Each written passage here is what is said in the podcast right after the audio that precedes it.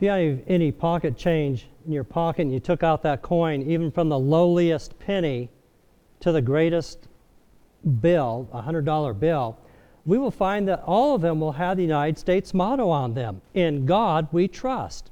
Every piece of coinage has that. And that should be really the motto of every believer written on our heart In God we trust. At the Last Supper in the Gospel of John, when Jesus was sharing with his disciples at such a pivotal moment, everything he said has tremendous prominence. In the 14th chapter of John, Jesus says to them, Let not your heart be troubled. Ye believe in God, believe also in me. And he encouraged them to have trust, to trust in God the Father, to trust and have faith and believe in him. Fact, we will find that a life is determined by what we're trusting in, where we put our faith. As Paul ends his letter to Timothy, he's going to talk about trust. Now let's turn our Bibles to 1 Timothy 6 and see what Paul instructs Timothy about trust. 1 Timothy 6, stand with me as we read our passage. We'll pick up at verse 17. Paul says, Charge them that are rich in this world that they be not high minded, nor trust in uncertain riches, but in the living God, who giveth us richly all things to enjoy. That they do good, that they be rich in good works, ready to distribute willing to communicate, laying up in store for themselves a good foundation against the time to come, and that they may lay hold on eternal life. Let us pray. Father, we are thankful of who you are, that you indeed are worthy of placing our trust into. Father, help us each day not to lean on our own understanding, but that we would trust you completely, give you our whole heart, that we know the goodness you have for each of us.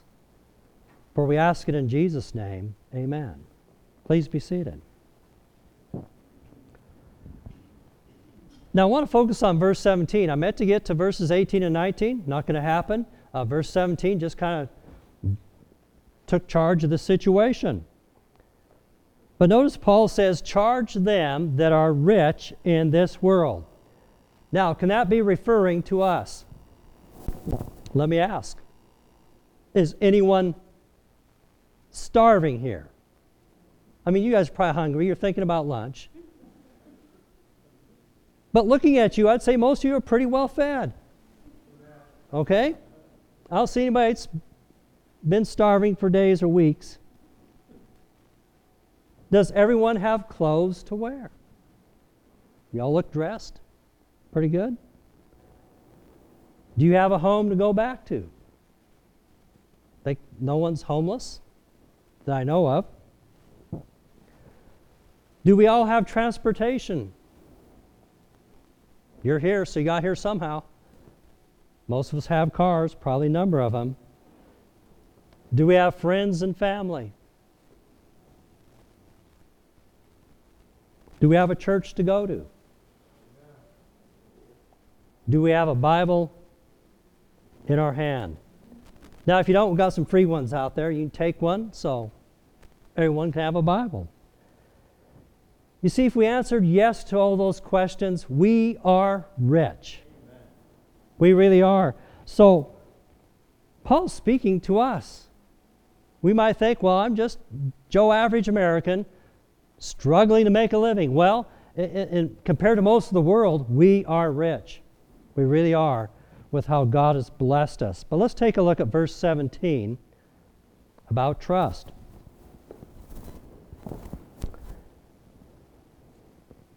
It's a decision of faith. We need to ask ourselves what do I trust in?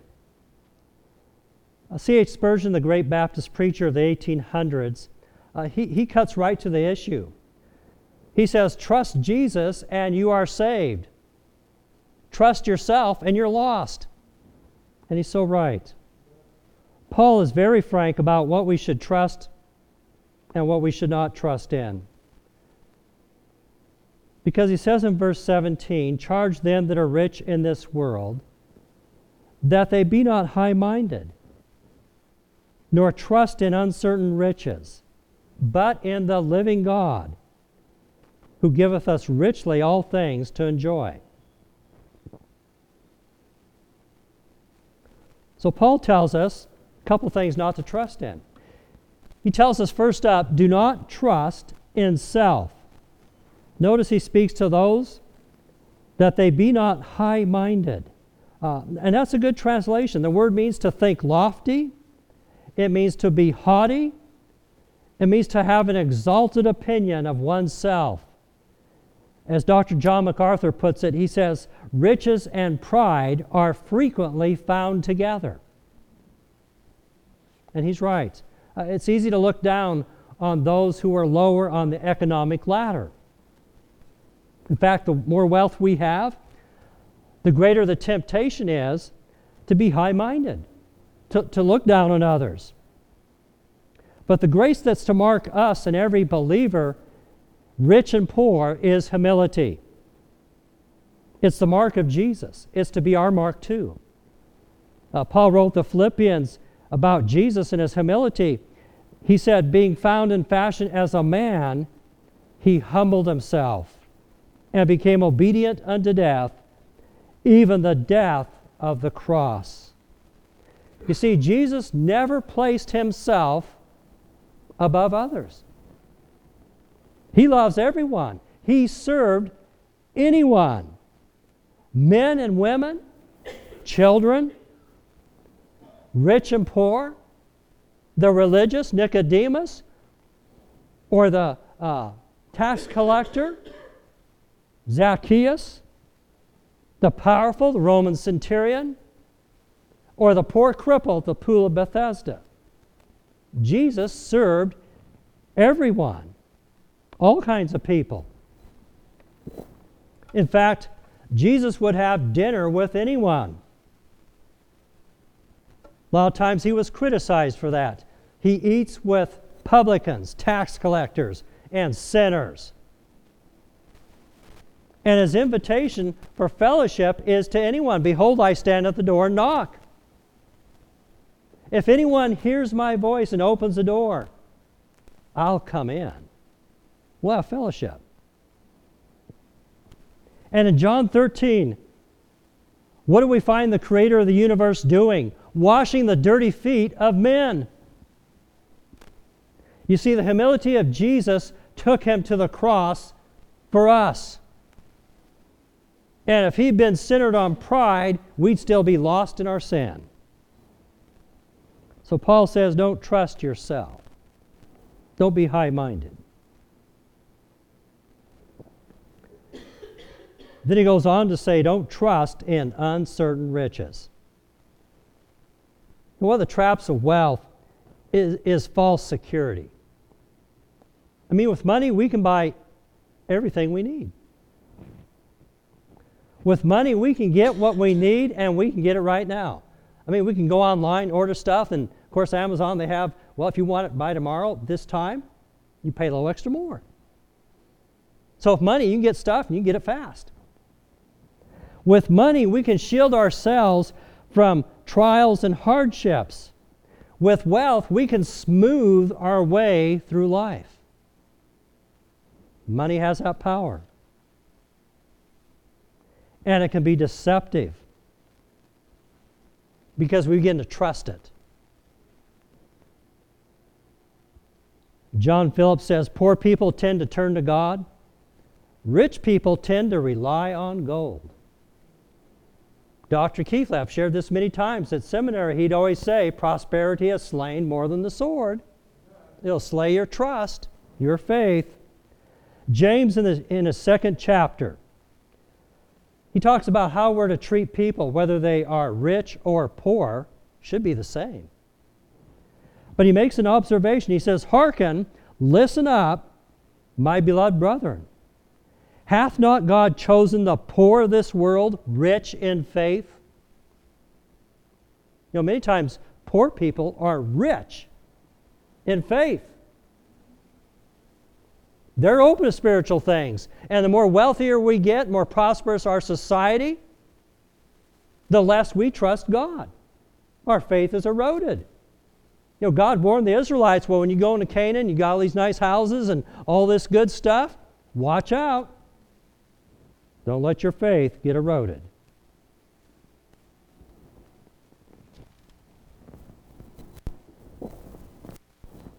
Paul says, don't trust uncertain riches. These things can disappear. Proverbs is so true. It says, Labor not to be rich, cease from thine own wisdom. Wilt thou set thine eyes upon that which is not? For riches certainly make themselves wings, they fly away as an eagle toward heaven. That is so true. I mean, money has a way of disappearing. A bad investment, a crash in Wall Street. China or Europe has a hiccup. Insider trading or corruptness. The dryer decides to quit working. The water pump goes out in the car. The cat gets sick. And it just eats up your money. It's gone. I mean, who would have thought that an Arab in dirty white flowing lo- robes sitting on the backside of Afghanistan would have crashed the economy of the world on September 11th, 2001? We don't know what's around the corner that's going to happen and take away everything. But God does. He knows what's coming up.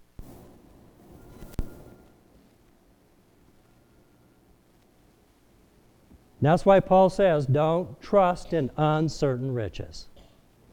They can be gone. So, wealth, money, possessions, they, they can just nourish a materialistic appetite. And, and, and we just have to be on guard. You know, Jesus, if you remember in the parable of the sower, what a marvelous parable of insight. He talks about the sower that sows seed on different types of ground. And remember, there's uh, some of it is just lays on top of the ground. The birds get it. It's gone. Uh, some lands on stony ground, gets root, grows up, but the sun comes out, and, and man, it just, it's burned, gone. And then he says, some of it is cast into the thorns, and it's choked out, nothing. I mean, Brother Kenny, you probably fight with weeds, thorns, don't you, with, with farming? That's, that's, that's a big thing. Chokes your crop. But some of it goes on good ground and it produces a crop. And Jesus, when he interpreted that, he applied it to the uh, to our experience. The Word is the Word of God. And the one that I think most of us really struggle with is that that is sown in the thorns. And Jesus said, Here's what it is. These are they which are sown among thorns, such as hear the word and the cares of this world, the deceitfulness of riches the lust of other things entering in choke the word, and it becometh unfruitful. Just chokes it out. So things and uh, possessions and, and, and wealth can come in and, and put God in second place or third place or last place. It'll do that. I mean, we look at the rich young ruler. He wouldn't give up his wealth. And he walked away from Jesus. He just held on to his things. Zacchaeus a rich tax collector. He began to quickly unload his wealth for Jesus. After Jesus was in his home, Zacchaeus stood up and he said, I'm going to give half of what I have to the poor. And anyone that I've wronged, I'm going to restore fourfold. He began to unload it. Jesus said, This day is salvation come to this house. He grasped eternity.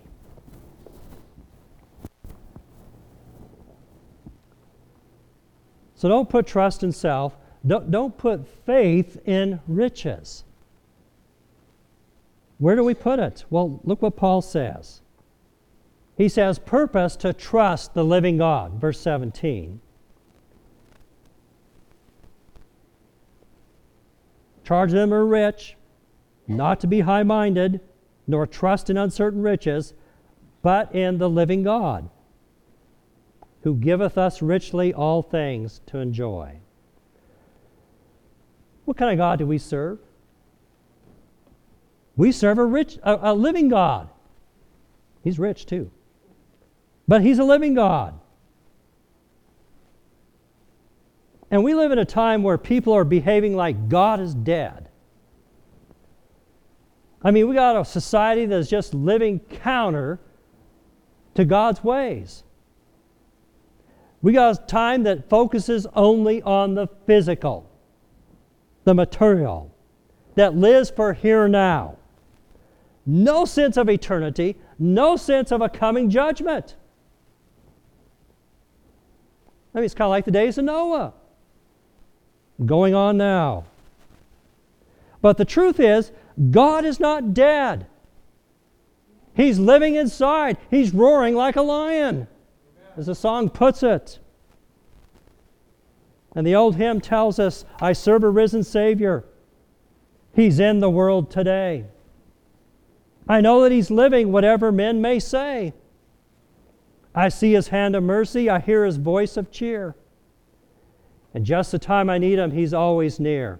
He lives, he lives. Christ lives today. He walks with me, he talks with me along life's narrow way. He lives, he lives, salvation to impart. You ask me how I know he lives? He lives within my heart. Wonderful Worlds by, by Alfred Ackley. A great hymn. You see, all other gods are dead. But we have a living God in our midst. Don't buy in or be bullied by the Nietzsche philosophy that God is dead. That's where it came. Nietzsche's dead. He died insane. But our God, the God of the Bible, the God of Abraham and Isaac and Jacob, He's a living God. And Jesus, when He came to the Apostle John, the island of Patmos, He said, first thing to John, Fear not. I'm the first and last. I am He that liveth and was dead and behold, I'm alive forevermore. Amen. I have the keys of hell and death. He masters it.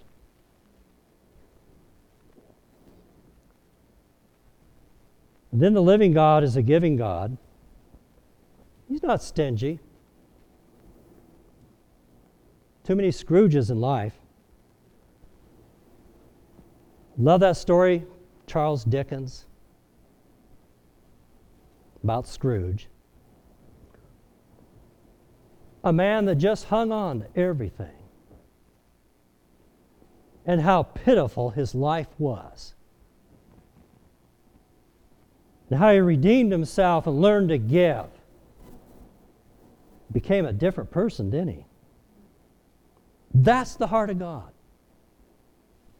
And if we want to get close to God, we have to be, have the same heart. We need to take a heart and, and give our heart to Christ. Give it all to Him. We want to understand God's heart. We need to be a, have a heart that gives our heart to our families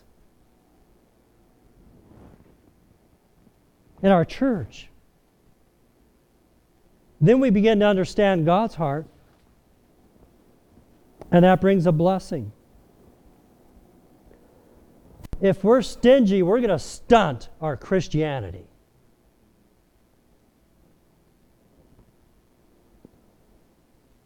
I find it a blessing to give to my church every Sunday. That's a privilege. I find it a blessing to give away tons of food every month. Man, weren't you blessed? If you've worked with the food pantry anytime, you always walk away with a blessing. That's fun to give stuff away.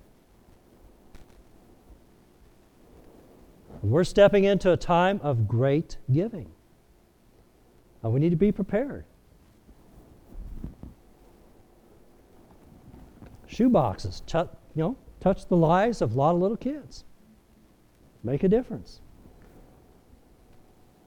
Pray for Franklin Graham. He's bold. I like him. We have Lottie Moon Christmas mission offering coming up. Christmas is 60 days away.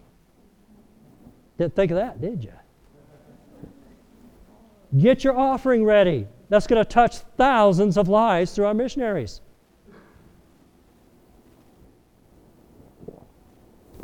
We have a God that gives richly. Paul pointed out to the Romans, He that spared not his own son, but delivered him up for us all how shall he not with him also freely give us all things?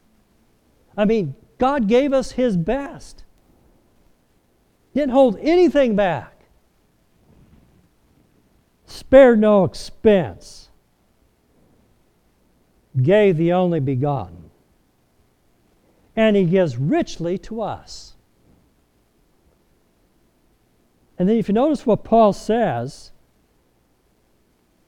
Trust in the living God who giveth us richly all things to enjoy. That's, you know, God gives us stuff to enjoy. Uh, sometimes we overlook that. You know, so, some in, in, the Christian realm uh, see God as a celestial killjoy. That he's just going around looking for some Christian having a good time, really enjoying things. Then when he finds them, he yells, Cut that out! Is God like that?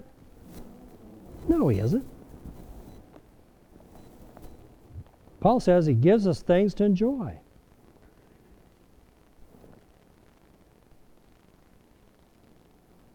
Now, I believe that the Bible teaches as we draw close to God, trust and faith, that we enjoy things experiences with a deeper gratitude and thankfulness than without that faith or trust. You know, as we draw close to God and trust in Him, that a meal can become extra special. Even a simple one of soup and bread or at a restaurant. Being together with good friends becomes deeper. That hot cup of coffee tastes better.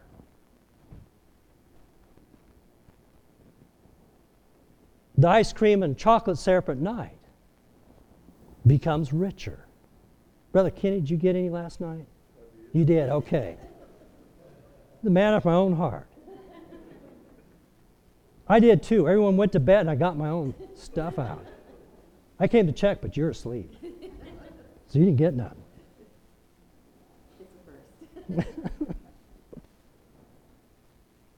a good pocket knife. The laugh of a child. listening to Adagio, D minor for strings. You're wondering, well, what's that? Well, go get your own list. Make your own stuff up. Anything, everything becomes better as we trust in the living God. It becomes more richer. In fact, it's interesting that those who step away from God, those who abandon their faith, they lose the enjoyment of God's provision. Charles Darwin, late in life, said he found no more enjoyment in a beautiful setting, a landscape, in a picture, or in any music.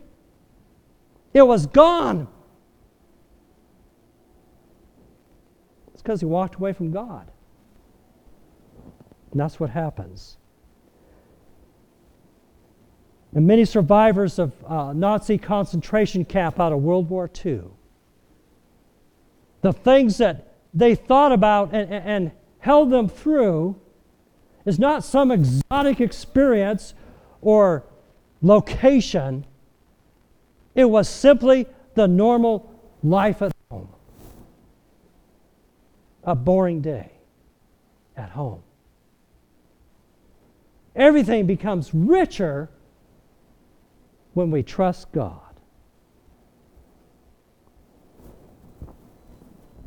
Does our faith affect our life? Big time. Big time. The question for us what am I trusting in today? If I let these other things slip in, cares of the world, stuff, God can help us get back. He'll help our faith. Peter and Sarah, come back up. Erica, bring our team back up. We're going to sing Alleluia. Is God speaking to your heart today? Is He saying, You need to trust me more? You need to see what I can do in your life to make it what it should be? You come.